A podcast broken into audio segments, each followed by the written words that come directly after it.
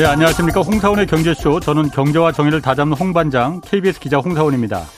한국은행이 기준금리를 0.5%포인트 인상했습니다. 기준금리 인상 여파 점검과 함께 환율 상황 오늘 좀 자세히 분석해 보겠습니다.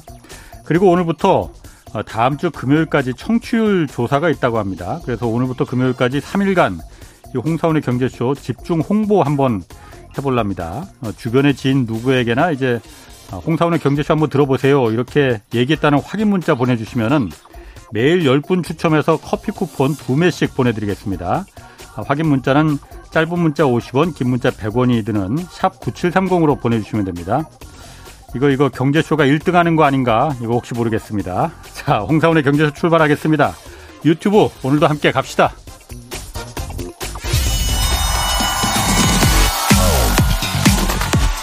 대한민국 경제 오디션 메가 경제스타 K 여러분 경제가 어려워서 힘드시죠? 그래서 준비했습니다. 대한민국 경제 오디션 메가 경제스타 K 힘든 경제 상황을 이겨낸 감동 스토리 우리 가정의 특별한 경제 공부법 슬기로운 투자 아이디어 경제와 관련된 이야기라면 모두 모두 환영합니다. 총 상금 6천만 원을 준비했습니다. 여러분의 많은 참여 기다립니다. 이 프로그램은 당신의 투자의 길을 춤추게 하는 새로운 투자 플랫폼 탱고픽에서 함께합니다. 네, 내가 경제 스타 K 사연은 홍사원의 경제쇼 홈페이지에 올려주시면 됩니다. 자, 오건영 신한은행 WM그룹 부부장 나오셨습니다. 안녕하세요. 네, 안녕하세요. 오랜만에 나오셨네요. 아, 네, 그렇습니다. 불러주셔서 감사합니다. 아, 다른 데서 많이 부르니까 아, 경제쇼 이제 좀 소원해지신 것 같아요. 아, 전혀 아닙니다. 불러주셔서 감사합니다. 자, 오늘 한국은행이 기준금리를 0.5%포인트, 뭐 예상했던 바예요. 네네네. 어떻게 보십니까? 어, 네, 이제 말씀해 주셨던 것처럼 시장에서는 음. 대부분 다, 아, 예, 시장에서는 대부분 다 이제 0.5% 기준금리 인상 가능성이 높게 봤고요. 예. 일단 시장 예상대로 이제 빅스텝을 단행을 했다, 이제 이렇게 볼 수가 있을 것 같습니다. 예. 이게 결국에는 빅스텝에 대해서 사실은 가능성이 초반에는 높지 않았다가 예. 0.25% 인상을 보고 있었어요. 예. 근데 지난 8월 달에 잭슨 홀이라는 곳에서 이제 그 파월 의장이 네. 굉장히 네. 좀 단호한 어조로 이제 얘기를 했고 음. 그다음에 9월 달 FOMC에서 예. 0.75% 기준금리 인상을 음. 했거든요. 예. 그렇게 되면은 6월, 뭐, 7월 아, 네, 네. 예. 아, 죄송합니다. 네. 예. 6월, 7월, 9월 세 차례 연속으로 기준금리를 0.75%를 인상하게 되는 겁니다. 예. 그러다 보니까 미국 기준금리가 3.25가 음, 됐고 음, 우리나라 기준금리가 2.5가 된 거죠. 예. 금리 역전이 되게 크지 않습니까? 예. 근데 이제 미국에서 얘기하는 거는 연말에 상단 기준으로 4.5까지도 올릴 수 있다. 이제 이렇게 얘기 를 하고 있는 겁니다. 그러면 우리나라가 금리를 갖다 0.25씩 두 번 더 올리게 되면 연말에 지금 두 번 남았거든요. 연말까지. 예. 아, 이제 오늘 했으니까. 예. 그럼 한 번 더 남은 건데, 그럼 3%로 끝나게 됩니다. 2.5에서 0.25씩 두 번 올리게 되면. 예. 그러면은 미국 금리는 4.5인데 우리나라 금리는 3.0이면 예. 이 금리의 갭이 사뭇 좀 높게 보일 수가 그렇죠. 있지 않습니까? 예. 그래서 이창용 총재도 중간에 한번 코멘트를 한 적이 있어요. 음. 한, 한 2주 전쯤에. 환경이 바뀌었다. 예, 그렇죠. 환경이 바뀌었다. 예. 상황이, 가정이 바뀌게 되면은 결론이 달라질 수 있다라는 코멘트를 예. 했고 이게 사실상 0.5% 인상에 시사했다. 이제 이렇게 볼 수 있는 음. 거죠. 우리나라가 가계 부채가 많다 보니까 미국처럼 0.75% 이렇게 기준금리 인상을 세게 가져가는 건 사실상 부담스럽습니다. 있습니다. 예. 근데 0.25%씩 따라가려다 보니까 0.75% 인상에 대해서는 그 갭이 너무 커 보이는 거죠. 음. 그러면 사실상 그 사이에서 무언가 중용이라는 걸 찾아야 되지 않겠습니까? 예. 그래서 0.5% 인상이라는 어떻게 보면 우리한테는 강수가 되는 거고요. 예. 예 사실상 지난 7월 달에 사상 최초로 0.5% big step 인상을 했고 예. 이번에 이제 두 번째 또. 인상이 나온 겁니다. 지난번에 제가 어느 방송인가 하여튼 오부 부장님 나오셨을 때 아, 네. 그런 얘기를 하셨어.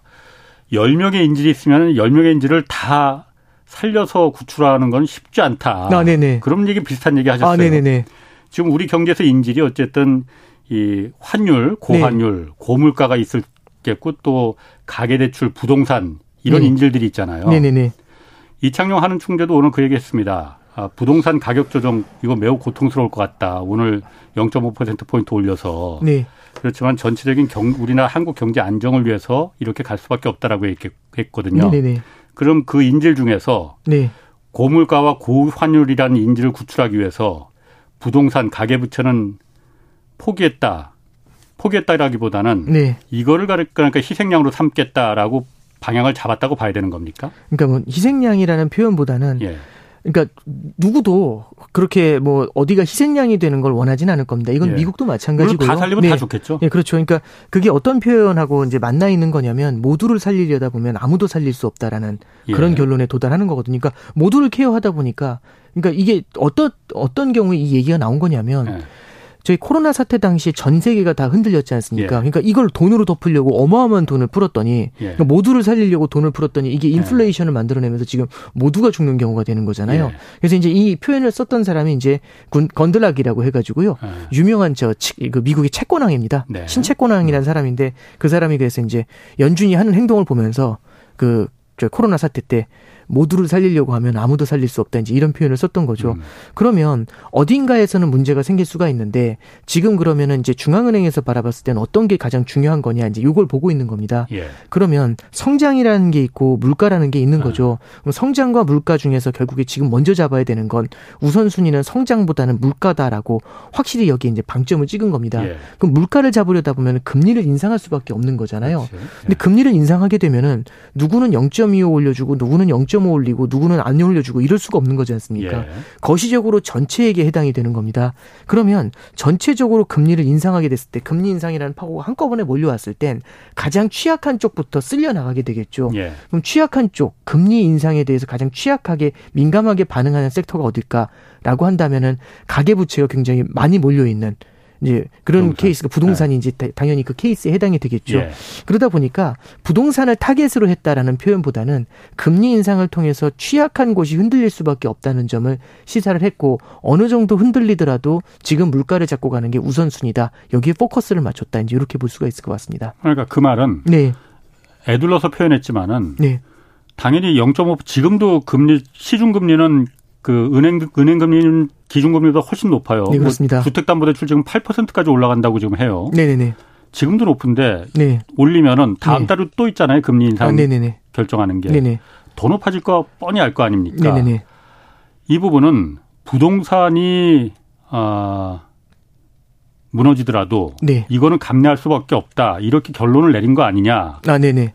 근데 뭐 일단 첫 번째 하나 말씀을 드리면 그 기준금리하고 그다음에 예. 우리가 이제 시중금리라고 얘기하는 것에서 예. 차이가 나타나게 되는데 가장 큰 이유는 지금 이제 시중금리가 먼저 뛰어 올라갔잖아요. 예. 시중금리가 뛰어 올라가는 거는 한국은행에서 과거와 달리 음. forward guidance를 줍니다. 오늘 아. 이창용 총재도 이 forward guidance라는 게 미리 어느 정도 예고를 하는 거죠. 예. 사전에 대비하세요. 음, 음. 이 forward guidance 때문에 이제 욕을 많이 먹었다 이제 이런 표현을 아. 좀 쓰시긴 했는데 예. 저도 참 이게 어려운 커뮤니케이션이라고 생각을 해요. 예. 근데 이제 이 어떻게 보시면 되냐면 어느 정도까지 금리를 올릴 건지에 대해 사전에 예고를 해줘요. 네네. 그래서 우리가 0.25씩 올릴지 0.5로 음. 올릴지 그래서 저희 시작하기 전에 0.5 예상했던 대로 올렸다라는 말씀으로 음. 시작했지 예, 예. 않습니까? 아. 제가 알고 있으면 시장이 다 알고 있습니다. 그렇죠. 그 얘기는 아. 뭐냐면 시장이 이미 반영이 됐거든요. 아. 그러면은 11월 달 금통위에서 기준금리를 올릴까? 올릴 것 같아요. 예. 제가 알고 있으면 다 알고 있습니다. 아. 그래서 11월 금통위에서 음. 기준금리 인상까지는 어느 정도 반영을 했거든요. 하나 말씀을 드려보면 아. 오늘 채권 시장 반응을 하나 말씀드려볼게요. 예. 오늘 채권 시장 시장에서는요. 초반에는 금리가 올라가다가 마지막엔 금리가 오히려 내려와서 끝났어요. 왜 그러냐면 기준금리를 0.5로 올렸는데 시중금리가 내려왔거든요. 예. 왜 그랬냐면 오늘 이제 기준금리를 올릴 때 이런 거였죠.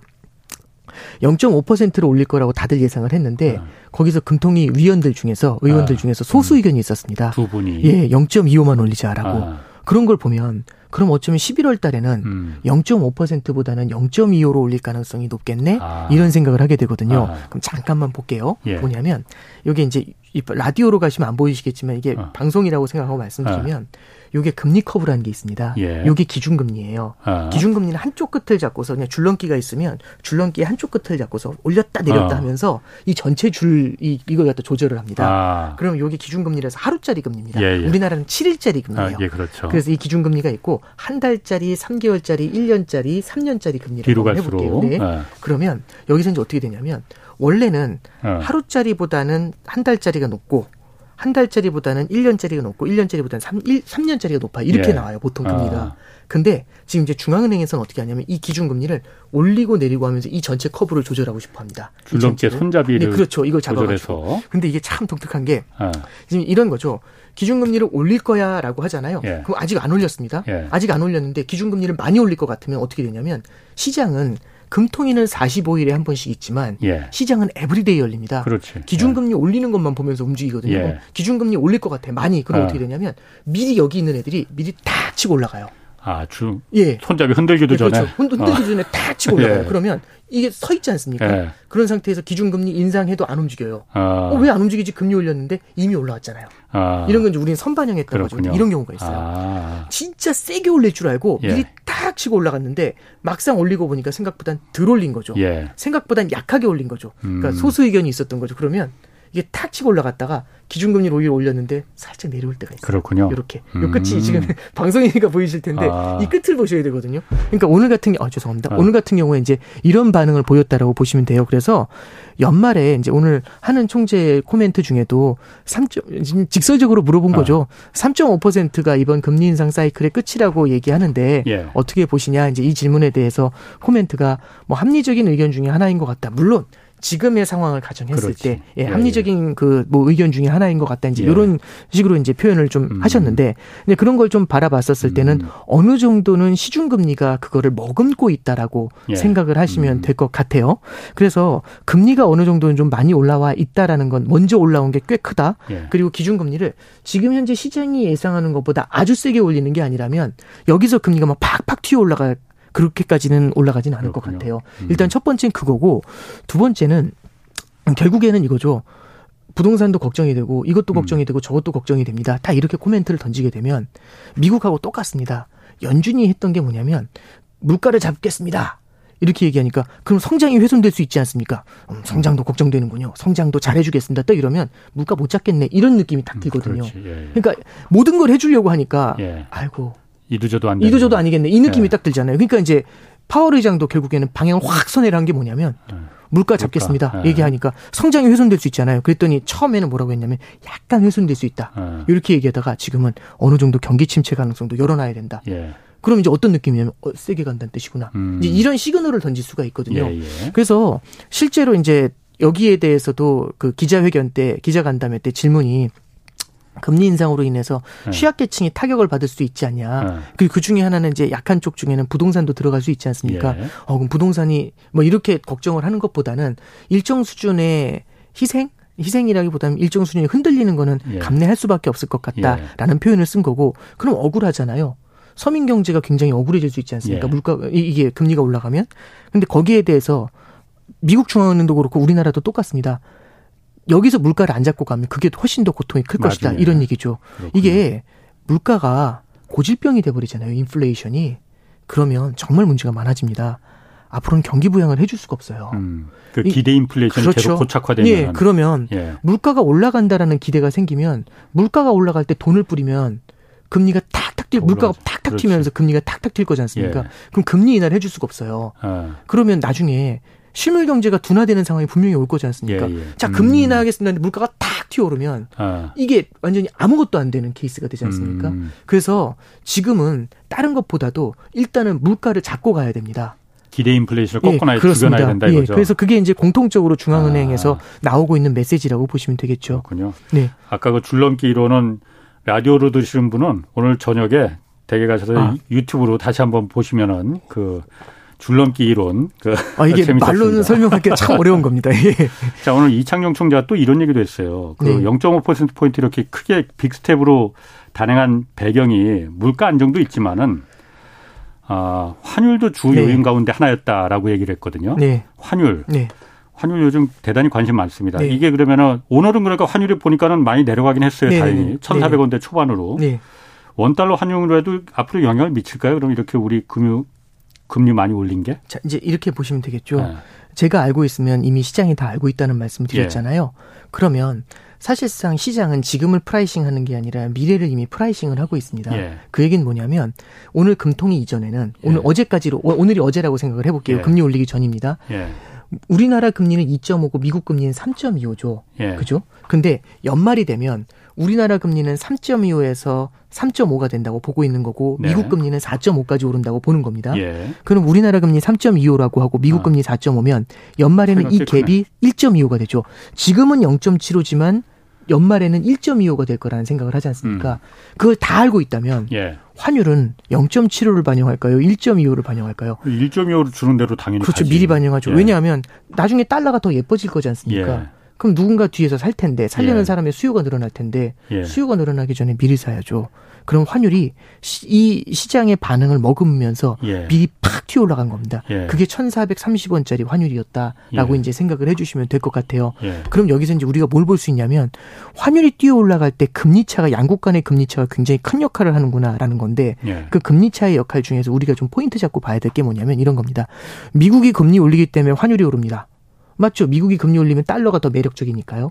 근데 정확한 표현은 뭐냐면 미국이 금리 올리는 만큼 우리나라가 금리를 올리지 못하니까 환율이 오릅니다라는 말이 맞습니다. 그렇지. 우리나라가 네, 그만큼 따라가지는 예, 예. 못하잖아요. 예, 그러니까 갭이 커지는 겁니다. 예. 그러면 사실상 이런 문제가 생기는 거죠. 음, 뭐까지 그, 그 금리 갭 좀 생기면 환율 좀 오르면 되잖아. 근데 문제는 뭐냐면 금리 갭이 커지면서 환율이 오르게 되면 수입 물가가 오르면서 국내 물가 상승 압력을 높입니다. 예. 그럼 이렇게 해서 등 떠밀려서 금리를 올리게 돼요.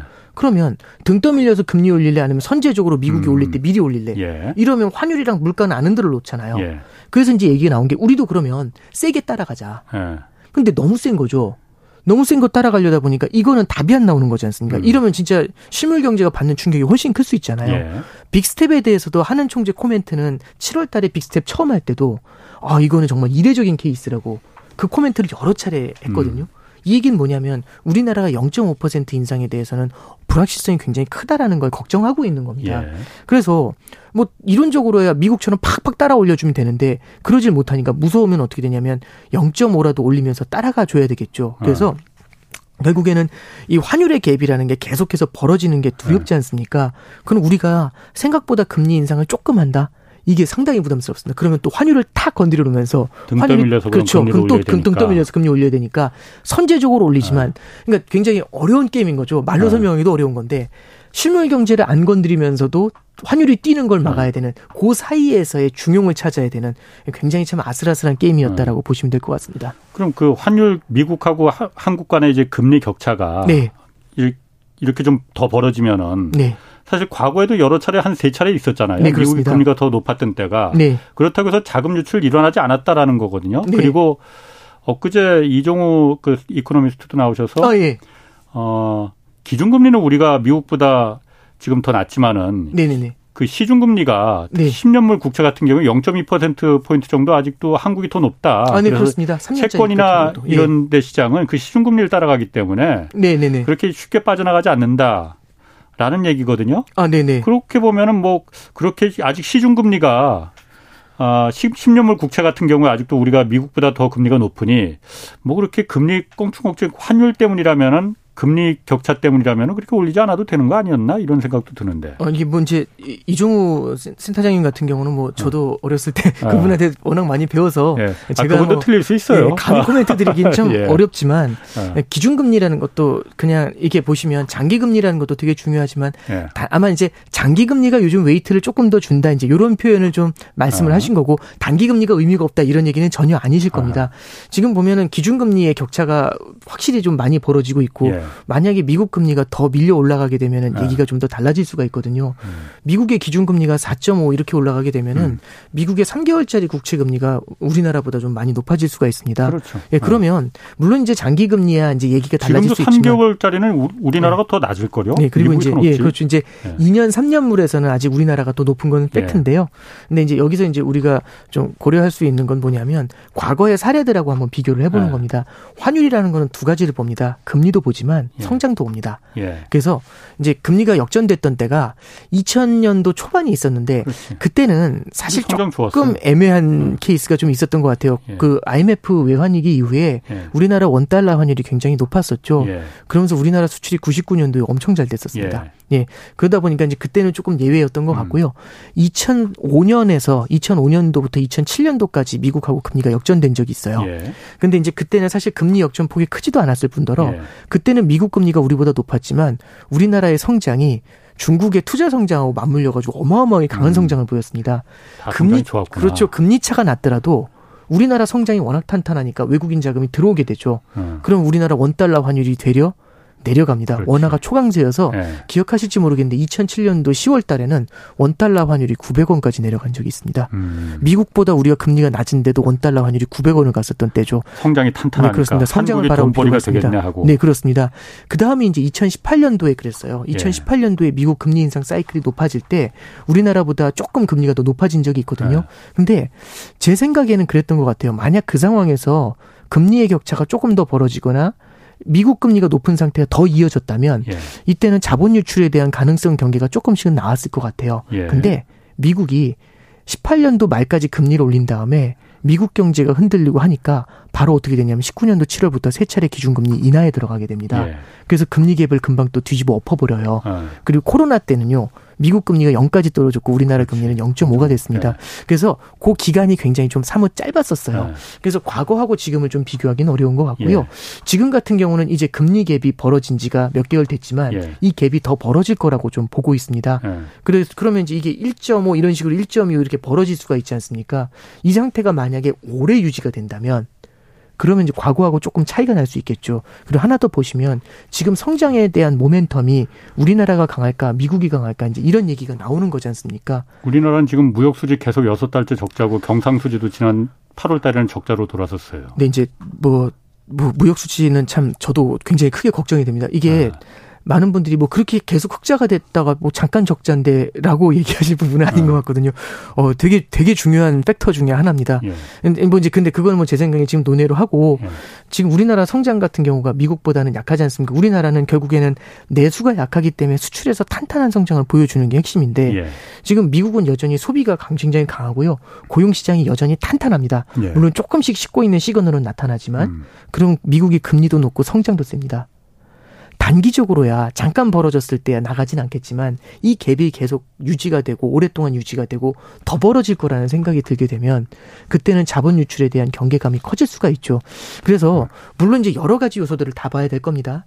근데 아유 자본 유출은 크게 걱정하지 않을 거야. 너무 이렇게 너무 안이하게 보는 것도 예. 저는 조금은 좀 경계해야 되지 않나 이제 그렇게 어. 생각은 좀 하고 있습니다. 그러니까 지금은 아까 말씀하신 대로 과거하고 좀 달라진 게 네.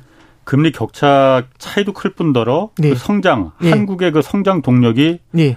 지금 괜찮은 거냐 그 네. 부분이 의심스럽다는 네, 거죠. 미국보다 약하다는 거겠죠. 아. 그리고 어쨌든 우리가 지금 수출이 수출로 먹고 살았는데 그거로 성장을 유지했었는데 그게 지금 잘 삐끄덕거리는 거잖아요. 네 그렇습니다. 네 특히 이제 반도체 같은 케이스도 거기에 그러니까. 들어간다고 보시면 되겠죠. 아 그러다 보니까 네 이제 그벤 그 버냉키가 이번에 노벨 경제학상 아 네. 그 탔더라고요. 네네네. 어 아시아 이 신흥국가 중에서 그 자본 유출 위험에 직면해 있다. 아시아 신흥국가들 같은 경우에 강달러로 인해서 네네. 네. 우리나라가 그러면 그 케이스가 지금 정부에서는 자본 유출 같은 거 걱정하지 외국인 자금 유출 걱정하지 않아도 된다라고 얘기하는데 아, 네네. 어, 사실 말씀하신 대로 우리나라 환율이 이렇게 원화 가치가 떨어지는 거는 우리나라 경제 기초 체력을 의미하는 거잖아요. 네네네. 기초 체력이 지금 떨어지고 있다, 약해지고 있다는 거잖아요. 네네네. 그럼 성장이 그거는 다시 말해서 낮아질 가능성이 크다는 걸 말하는 그렇습니다. 거잖아요. 네. 그럼 자본 유출을 외국인 자본 유출을 걱정해야 되는 거 아니에요? 벤 버냉키가 말한 것처럼. 아, 네, 이제 어. 그냥 그 이렇게 설명을 좀 드리면 될 것 같아요. 그러니까 아시아 국가들 중에서 예. 우리나라가 예. 차지하는 위상이 어느 정도 되는지를 좀 볼 필요는 있는 것 같고요. 예. 두 번째는 이게 자본 유출이 어느 정도의 자본 유출이냐 이것도 이제 핵심이 되는 것 같아요. 예. 를 들어서 일정 약간의 자금이 빠져나가는 것도 이런 게 있을 수 있고요. 그 다음에 외환 위기 수준의 굉장히 치명적인 자본 유출이 있을 수 있거든요. 예. 그 외환 위기 수준의 치명적인 자본 유출은요. 너, 너나 할 것 없이 음. 왜냐하면 이제 이, 나, 이 국가가 무너질 것 같으니까 그렇지. 앞뒤 안 가리고 다 도망치는 거잖아요. 그럼 예. 환율이 1,400에서 갑자기 2,000으로 팍 어. 튀어 올라. 이런 게 이제 외환 위기라고 볼 수가 있겠죠. 예. 환율이 이렇게 팍 튀어 올라가는 그런 그림들도 나타날 수 있는데 예. 우리나라 같은 경우는 그런 걸 좀 어느 정도는 좀 조절할 수 있는 펀더멘탈이 좀 있습니다. 예. 일단 뭐 누적 이제 물론 최근에 6개월 연속으로 이제 무역 적자 난 거는 저도 굉장히 좀 우려스러운 부분이지만 예. 현재까지 무역 흑자를 통해서 벌어놓은 돈들이 꽤 되고요. 예. 우리나라는 대외 순 채권국입니다. 예. 그게 뭐냐면 대외적으로 채권이 한 4천억 달러 있어요. 순 채권으로. 예. 순채권은 뭐냐면 순자산에서 순부채를 차감한 거거든요. 음. 그래서 그러니까 받을 달러가 있다. 라는 게 일단 첫 번째고요. 두 번째는 우리나라 외환 보유고도 4천억 달러 정도가 됩니다. 예. 그럼 4천억 달러 지금 4천 한 200억 달러 정도 되거든요. 그 정도의 외환 보유고는 중간중간에 환율 방어를 할 수 있는 힘을 줄 수가 있어요. 예. 그러면 지금 뭐 우리 08년도 금융위기 당시에 우리나라 뭐 위험하다라고 할때 음. 그때 외환 보유고가 2,200억 달러 정도 됐고요. 예. 그 다음에 이제 IMF 외환위기 당시에 우리나라 외환 보유고가 300억 달러가 채 안 됐었습니다. 예. 그럼 그때에 예. 비해서는 세계 9위 정도의 외환 보유고 수준이거든요. 예. 이런 걸 봤었을 때 단기적으로 우리나라에서 자본 유출로 인해서 무너져 내린다 음. 이렇게 해석하는 거는 조금은 좀 무리가 있어요. 음. 근데 다만 앞서 말씀드렸던 것처럼 무역 적자가 굉장히 길어지게 되고 예. 우리나라 성장 모멘텀이 흔들리는 상태에서 미국과의 금리 비입이 굉장히 오랫동안 커진 상태로 이어지게 되면 이럴 때는 우리도 자본 유출에 대한 우려감을 가지고 있어야 된다라는 얘기입니다. 그러니까 예. 경계감은 가져야 된다는 거지 꼭 우리나라가 외환 위기를 겪을 것이다 이렇게 말씀드리는 건 아니라고 보면 되죠. 그렇군요. 아까 말씀하시기를 그러니까 우리나라가 그 네. 외환 위기 걱정은 그렇게 안 해, 크게 안 해도 된다는 근거로 이제 우리나라가 대외적으로 순채권국이다. 네. 아, 그리고 외환 보유고도 한 4,200억 달러 정도로 충분히 네. 있다라는 거잖아요. 네네. 네. 사실 그런데 대외 순채권이라는 게 네. 우리가 급할 때 써야 할때 네. 금방 그야말로 달러로다가 이렇게 바꿔서 쓸 수 있는 돈이냐? 아. 그건 아니잖아요. 아, 네. 어? 왜 네. 감탄하시지? 어, 중요한 질문. 지금 어. 그래서 어떤 일이 벌어지고 있냐면 예. 버냉키 그분 말씀하셨잖아요. 예. 아, 제가 방금 전에 물을 잘못 먹어 사레 들려가지고. 네. 근데 이제 핵심이 어. 뭐냐면 버냉키 전 의장이 예. 2013년도에 tapering을 선언했었을 때 예. taper tantrum이라는 게 있었습니다. 예. 그러면서 이제 아시아 국가들 중에서도 이제 fragile 5라고 해서 emerging 국가들에서 자본 유출이라는 난리가 아니었거든요. 예. 그러면 똑같은 케이스죠. 똑같이 작년에 8월 달에 파월 의장부터 시작해서 연준이 뭘 선언했냐면 예. 연내 테이퍼링을 선언했고요. 예. 그다음에 이제 김, 금리 인상 들어갑니다. 이렇게 얘기를 했어요. 예. 그러면 과거에 그 케이스들을 봤었으니까 당연히 사전에 무언가 방어막을 치지 않았을까요? 그럼 방어막을 음. 쳤거든요. 그 네. 방어막 중에서 뭐가 있냐면 첫 번째는 피마 레포라는 게 있습니다. 아, 레포라는 네, 이 피마 레포는 어. 뭐냐면 네. 어려운 게 아니고요. 이런 거죠.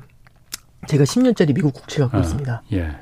그러면 달러 현금이 필요한데 10년짜리 어. 국채를 줄 수는 없잖아요. 그럼 그렇지. 10년짜리 국채를 팔고서 줘야 되거든요. 예. 그러니까 정기예금 10년짜리가 음, 있는데 지금 음. cash가 필요한 겁니다. 예. 10년짜리 정기예금을 줄 수는 없잖아요. 그렇죠. 그럼 어떻게 하면 되냐면 예금담보대출 받으면 되죠. 아, 그래서 정기예금을 예. 담보로. 네, 그렇죠. 어. FIMA repo라는 게 아. 뭐냐면 각국의 중앙은행들이 갖고 있는 채권들 있죠. 미국 예. 국채. 음. 그걸 가져오면은 그걸 담보로 해서 cash 빌려줄게요. 이게 음. FIMA repo입니다. 음. 그래서 그런 제도를 준비한 게 있고요. 그럼 그건 미국의 중앙은행에 연준에서 빌려주는 거예요? 네, 그래서 담보로? 네, 아. 담보로 빌려줍니다. 예. repo는 단기 대출이거든요. 아. 잠깐 잠깐 쓸 수 있게 예, 해드릴게요. 예, 이 얘기고요. 음. 두 번째는 SDR이라는 게 있습니다. 아, 긴급 인출권. 예, special drawing right라고 해가지고요. 예. 특별 인출권이라고 해석하는 게 조금 더 예. 맞을 것 같고, 예. 예, special drawing right는 뭐냐면 이 SDR이라는 걸 갖고 있으면 기축통화로 얼마든지 출력 그 인출을 가능해요. 예. 근데 뭐 사실 기축통화 중에서 다른 거 안 빼고 당연히 달러 빼겠죠. 예. 그러면 이제 이, 이 SDR이라는 걸 어떻게 했냐면 작년에 예. 작년 8, 9월에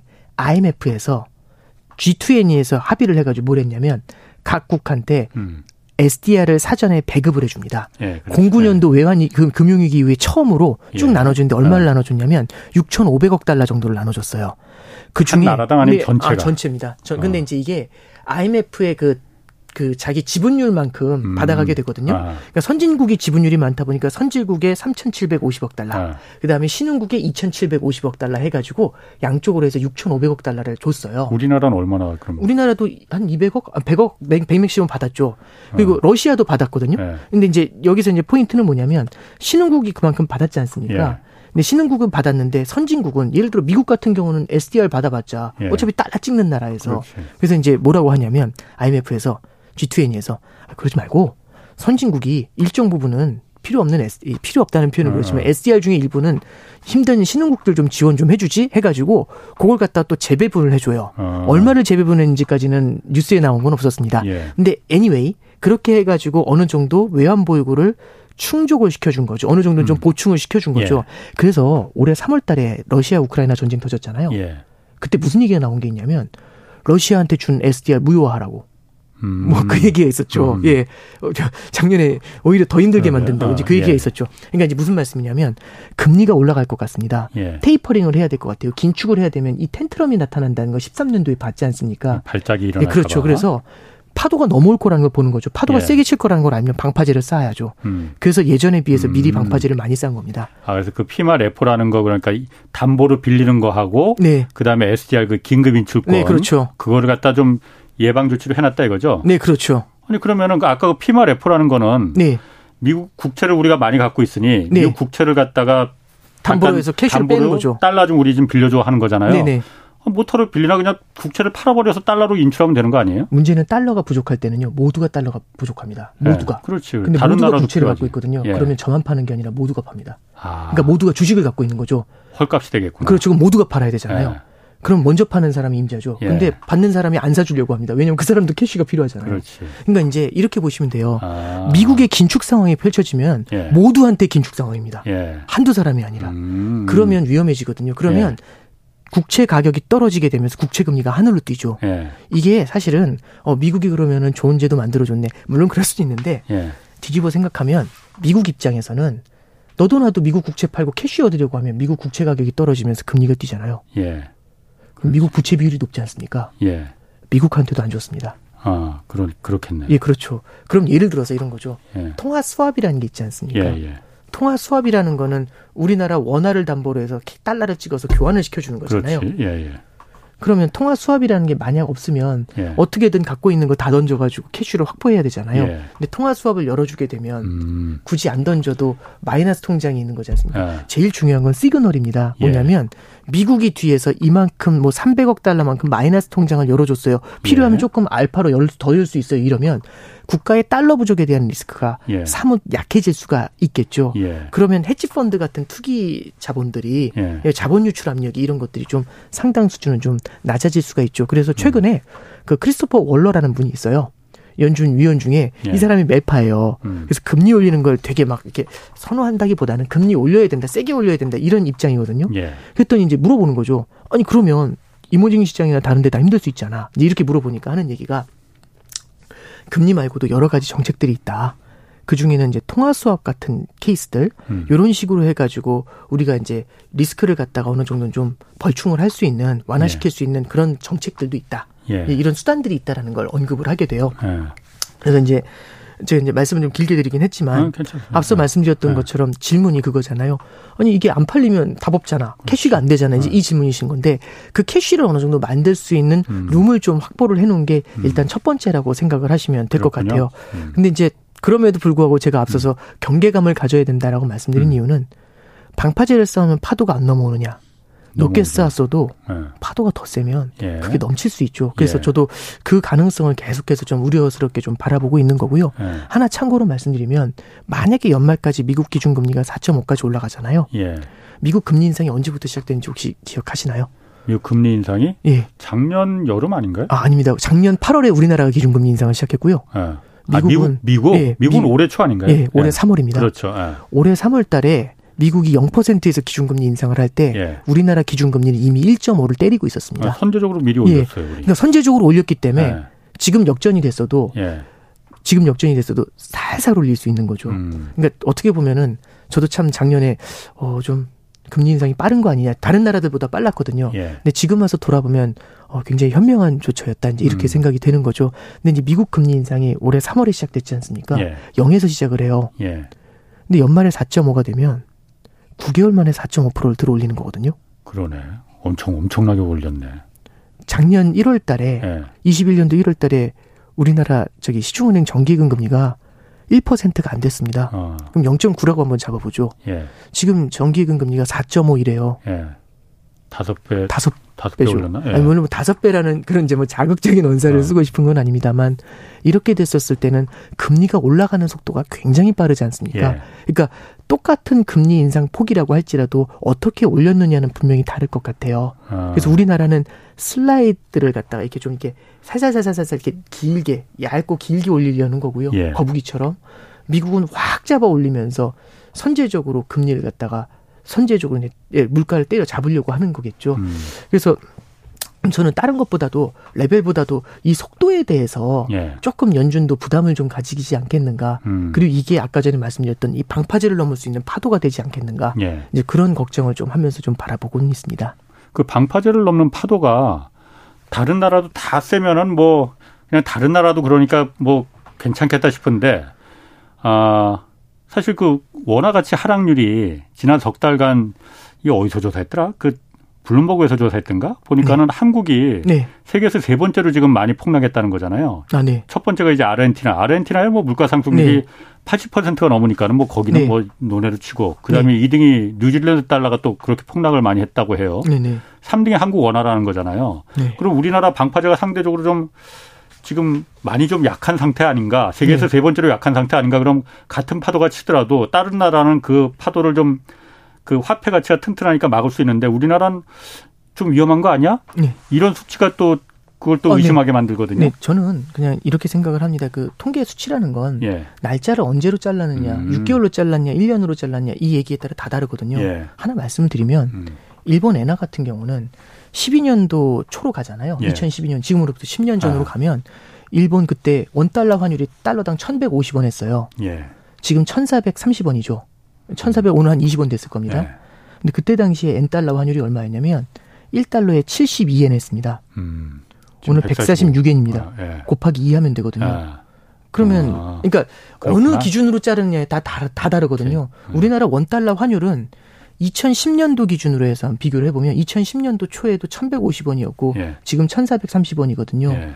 그때 당시에 브라질 회화라는 제 기억에 1달러에 1.5회화를 했습니다. 근데 음. 지금 5.3, 5.4거든요. 그러니까, 그러니까 이렇게 단순 비교하기 예, 따라서 예, 그렇습니다. 그렇게 보기에는 네. 조금 어려울 수 있다. 이제 이렇게 보면 될 것 같습니다. 알겠습니다. 그 외환위기는 그렇다 치고 네. 어, 사실 위기라는 게 경제 위기라는 게 외환위기도 있고 금융위기도 있고 네. 있잖아요. 네. 이제 금융위기 이것도 지금 얘기 많이 합니다. 아, 네. 왜냐하면 경기 침체도 이제 곧 온다고 하는데 사실 기준금리 이렇게 막 올라가다 보니까 네. 우리나라 이제 채권금리가 막 올라 폭등하고 있잖아요. 아, 네. 얼마 전에 채권 발작이라고까지 뭐 표현을 하던데 네네. 그러다 보니까 아주 우량한 기업들도 원래 기업들이 채권을 통해서 자금을 많이 조달을 하잖아요. 네네. 뭐 새로운 사업을 펼칠 때도 그 채권을 발행해서 이제 그 자금 조달할 수도 있고 네. 뭐빚 갚는 데 이제 쓸 수도 있고 네네. 우량 기업들도 지금 채권 조달 금리가 한 5% 이상 막 간다고 해요. 한전도 5% 이상 간다고 하고 조금 뭐 신용도가 낮은 데는 뭐 11%막 네. 이렇게 된다는데 이러면 채권을 발행할 수가 있습니까? 그러면은 기업의 자금을 지금 조달하지 못한다는 건데 네. 새로운 사업에 투자는 못한 투자는 고사하고라도 네, 네.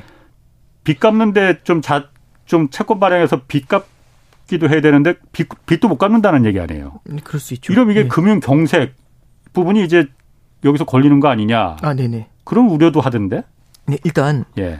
어, 어, 오늘 오늘 잘못 나온 단체를 잘못 잡았는지 어, 되게 부담스러운 질문들을 많이 해주시는데요. 예. 일단 금융 위기가 뭔지에 대해서 한번 생각을 해보면 예. 그러니까 기업들이 도산을 한다고 해서 금융위기가 나타나는 게 아니고요. 예. 금융 시스템을 건드려 버리면 거기서 문제가 생깁니다. 예. 그러니까 예를 들어서 은행이 도산을 해버리는 거잖아요. 예. 그러니까 이제 우리나라 같은 경우는 직접 금융보다 간접 금융이 발달해 있어요. 예. 그러니까 직접 금융이라는 건 채권 시장에서 직접 제가 어떤 회사에 돈을 빌려주는 음. 회사채를 사는 그런 게 아니라 이제 우리나라 같은 경우는 은행에 돈을 맡기고 그 은행이 어딘가에 대출을 해주는 아, 거죠. 예. 근데 이제 문제가 뭐냐면 어떤 기업이 도산했을 때 은행으로 리스크가 오롯이 쏠린다는 겁니다. 예. 그래서 건설사가 도산하거나 조 조선사가 도산하거나 그럴 때마다 항상 나오는 뉴스가 시중은행에 뭐 어느 정도 익스포저가 있는지 부실이 있는지 그 뉴스에 계속 뜨잖아요. 네네. 그러니까 결국에는 전 산업 어느 산업이 무너지든지 간에 그게 시중은행을 갖다가 흔들어 놓으면서 음. 은행권의 신용 경색으로 이어지는 거죠. 예. 여기서 만약에 은행이 믿을 수가 없게 되면 뱅크런이 일어나는 겁니다. 서로 돈 빼가려고 그렇죠. 내 돈 빼가려고. 예. 참고로 말씀드리면 금융위기 때를 말씀드리면 예. 이 금융위기 때는 일단 분위기가 되게 안 좋고 돈이 안 돌아요. 예. 돈이 안 도는데 이제 예를 들어 이런 거죠. 이제 리먼 브로더스라고 굉장히 튼실한 은행이에요. 예. 150년 역사에 어, 빛나는. 그렇지. 근데 저한테 그러는 거죠. 와서 어 조금 요즘 돈이 좀 모자란데 하루만 돈 빌려줘. 예. 빌려줬는데 다음날 죽은 거죠. 근데 하루라면 설마 리먼이 내일 망할까 이런 생각이었는데 망했지 않습니까? 예. 그럼 어떤 생각이 들게 되냐면 누구도 믿을 수가 없는 상황이 되는 거 아닐까요? 그렇죠. 그러면 네. 그 다음에 이제 다른 은행이 와가지고 나 하루만 빌려줘. 그럼 어우 어. 미안해 이러면서 돈이 다 예. 잠겨버리는 거죠. 예. 그러니까 이 유동성이 그렇게 많이 풀려 있던 것들도 예. 싹 숨어버립니다. 예. 갯벌 속에 개들 있거든요. 음. 쫙 깔려 있다가 사람이 딱 한 벌 내딛는 순간 싹 사라져요. 그렇지. 다 숨어버리는 아, 거죠. 이런 게 예. 신용경색을 만들어내는 아. 거거든요. 그래서 금융위기라는 건 뭐냐면은 금융기관의 자본이 부족해가지고 금융기관이 도산하려고 하잖아요. 예. 그럼 여기서 벌어지는 겁니다. 그러면 은행 시스템 자체가 무너지게 되면서 돈이 안 돌아요. 음. 그러면 찾아오는 게 금융위기거든요. 예. 그럼 그때는 그때는 돈이 안 돌지 않습니까? 예. 그러면 기업들 중에서 흑자 도산하는 기업들이 굉장히 많아요. 네. 부실 기업이 도산하는 거는 어쩔 수 없지만 흑자 예. 도산하는 기업은 막아줘야 되지 않습니까? 예. 그럼 이때는 어떻게 하냐면 돈이 지금 돈이 돌기만 하면 절대 망하지 않고 아주 우량한 아이템을 갖고 있는 기업인데 예. 그럼 누가 나서야 되냐면 이럴 때는 골키퍼가 뛰어나와야 됩니다. 그 골키퍼가 바로 중앙은행이죠. 음. 그래서 서로가 서로를 못 믿어서 아무도 돈을 빌려주려고 하지 않을 때 예. 마지막 대출을 해주는 최종 대부자가 있습니다. 예. 그게 중앙은행의 역할입니다. 중앙은행의 소임에는 성장 극대화도 있고요. 네. 그 다음에 이제 물가 안정도 있지만 방금 전에 말씀드렸던 것처럼 최종 대부자로서의 역할도 있거든요. 예. 그래서 금융 위기라는 얘기가 나오려면은 금융 시스템이 뒤집어져야 됩니다. 완전히 흔들려야 되는데 예. 한 가지 말씀을 드리면 이제 08년도 글로벌 금융위기 때를 한번 되새겨 보면 예. 그때는 어떤 문제가 있었던 거냐면은 그때는 사실은 파생 금융이 굉장히 많았었어요. 파생 상품이. 음. 그러다 보니까 이 은행이 흔들렸는데 이 은행이 어디에 연관이 돼 있는지 알 수조차 없는 음. 거죠. 너무나 많은 리스크를 갖다 여기저기로 다 나눠 놔 가지고. 예, 예. 그러다 보니까 이게 예측 자체가 불가능한 겁니다. 아. 근데 금융 위기가 딱 지난 다음에 어떤 일이 벌어지냐면 아 이런 것들 이렇게 은행들이 예금을 받아서 하는 예금 은행들이 방만하게 투자하는 건 안 된다라는 음. 게 1번. 그러다 보니까 막 파생금융 이런 것들이 굉장히 많이 죽었고요. 그런 건 이제 우리는 볼커룰이라고 기억을 합니다. 음. 그리고 하나 더 뭐가 있냐면 은행들한테 자기 자본을 많이 쌓으라고 얘기를 해요. 예. 자기 자본이라는 건 뭐냐면 예를 들어서 부실이 나타나잖아요. 음. 부실이 나타나면은 채권부터 깨지는 게 아니라 자본부터 깨져나가게 되죠. 음. 그러니까 이제 뭐 앞에 총 총알을 쏘는데 이 앞에 자본이 이만큼 있으면 음. 이 총알이 이걸 못 뚫을 거지 않습니까? 예. 그럼 여기까지만 뚫고 나면 후 이렇게 사는 건데 아. 이 자본이 얇으면 아. 그냥 바로 들어오게 되죠. 예. 그러면 이 자본이 얇다라는 게 뭐냐면은 과거에는 자기 자본 비율이 얇았는데. 8% 9% 이렇게 얇았는데 음. 그 이후에는 13% 12% 음. 이렇게 쌓게 만들고 예. 그 다음에 GSIB라고 해 가지고요 글로벌 예. 그 다음에 systemical 그러니까 S가 systemical 아. 시스템적으로 글로벌 시스템적으로 아. important한 bank들은 예. GSIB들은 아. 14, 15%까지 쌓아야 됩니다. 하면서 음. 굉장히 많은 규제들을 하게 돼요. 예. 그러면서 은행들의 자본이 과거에 비해서는 굉장히 많이 늘었고요. 예. 은행들한테는 이제 미국 은행들도 그런데 매년 스트레스 테스트라는 걸 합니다. 예. 그래서 이제 실제로 금융시장이 굉장히 많이 크게 하락했을 때는 음. 어떻게 반응을 할 것인가 예. 이런 스트레스 테스트를 하죠. 예. 물론 이게 뭐 지금 실제 테스트까지는 아니겠지만 가상 테스트 같은 걸 좀 하게 되겠죠. 네. 이런 걸 통해 가지고 과거에 비해서 은행 시스템이 상당히 견조해진 건 맞습니다. 예.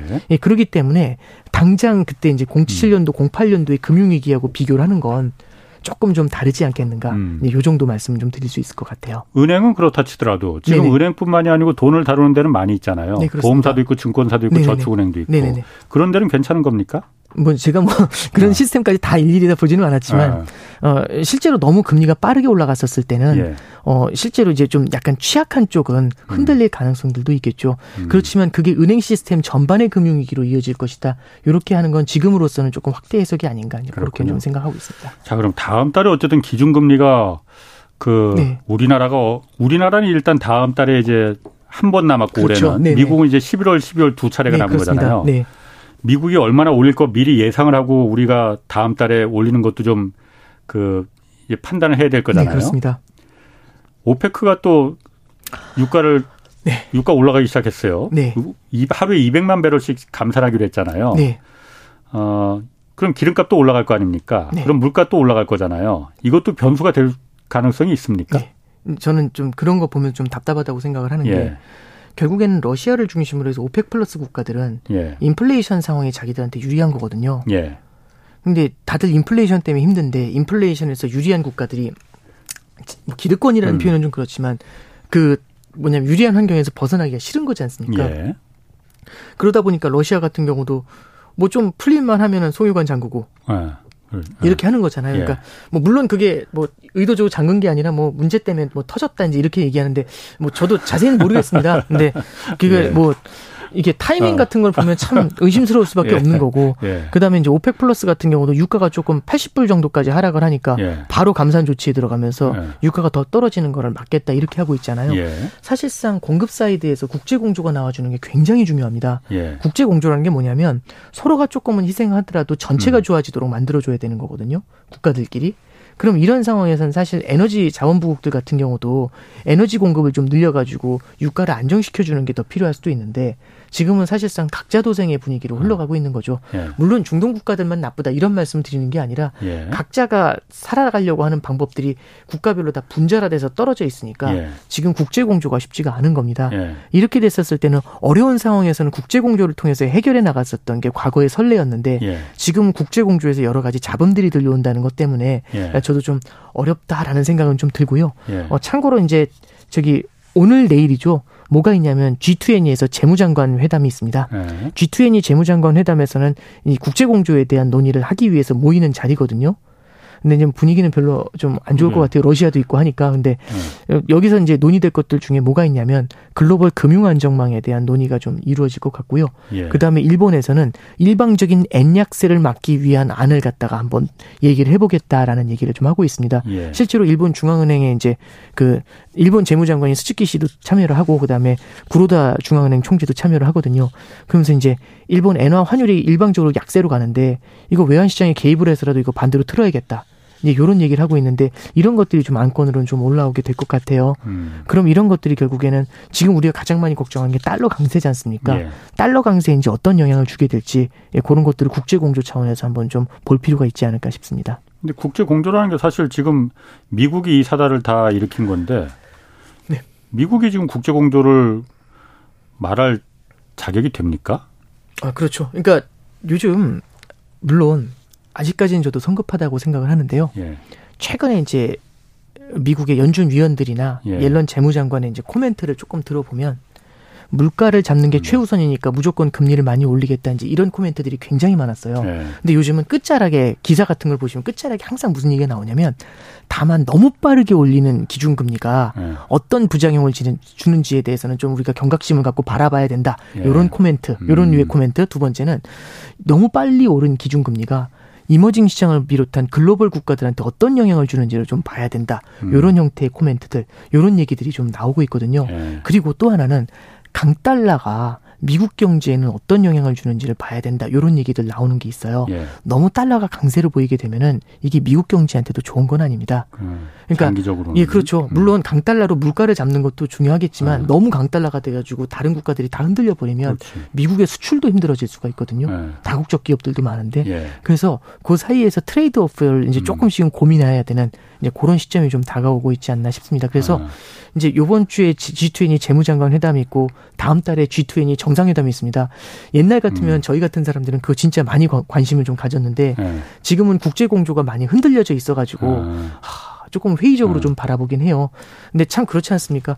지금 이렇게 얘기를 하는 이 방송 내내 서로 되게 참 어려운 한숨 나오는 얘기만 계속 아. 진행을 했는데 네. 저는 이제 이럴 때일수록 저 같은 사람들이 해야 되는 소임 중에 하나가 네.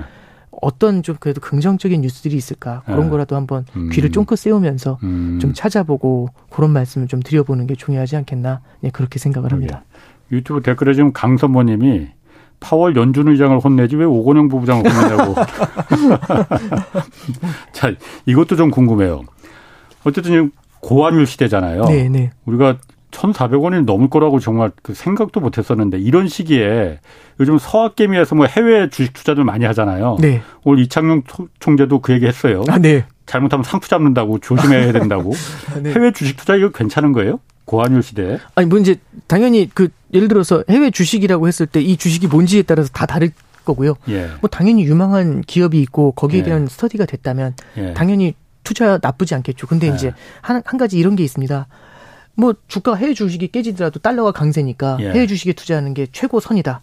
절대선이다. 저는 예. 절대라는 말은 없다고 생각을 하고요. 예. 오늘 이창용 총재의 코멘트도 예. 사실은 뭐 해외 주식을 분석하거나 그런 게 아니고요. 예. 환율에 대한 이제 코멘트를 준 건데 음. 사실상 달러 강세가 영원하다라고 생각했는데 예. 만약에 지금과 같이 이상적인 달러 강세가 예. 만약에 좀 정상화된다라면 정상화된다라는 얘기는 달러 강세가 좀 풀릴 거란 얘기지 않습니까? 그렇게 됐었을 때는 해외 투자가 무조건 절대선이라고 말할 수는 없다. 이제 이런 류의 이런 뉘앙스의 이제 코멘트를 한 거예요. 그래서 이제 우리가 해외 투자라는 건 뭐 주가가 깨지더라도 달러에서 먹으면 되니까 어. 이제 이렇게 생각을 하면서 우리나라 주식에 투자하는 거 우리나라 투자보다 훨씬 좋다. 음. 그래서 무조건 달러 사서 나가자. 이런 경우에는 낭패를 볼 수 있다. 이제 이런 코멘트가 됩니다. 그래서 네. 저는 이제 요즘 또 이 무조건 달러 사야 되나 이런 얘기들도 많이 하세요. 뭐 사는 사람들 많아요. 환율은 귀신도 모릅니다. 근데 네. 예를 들어 이런 거죠. 음. 금리 갭이 벌어졌지 않습니까? 네. 만약에 토끼하고 거북이인데 네. 토끼는 목적지에 먼저 도달했고 거북이는 어. 늦게 도달한다고 하면 5초 남았는데. 아 그렇습니다. 나중에 다음에 한번 또 불러주시면 자세하게 설명드리겠습니다. 네네네 알겠습니다. 자 오늘 신한은행 오건영 부부장이었습니다. 고맙습니다. 네 감사합니다. 내일은 투자의 원칙과 순서에 대해서 홍준욱 박사하고 자세히 알아보겠습니다. 지금까지 홍사원의 경제쇼였습니다.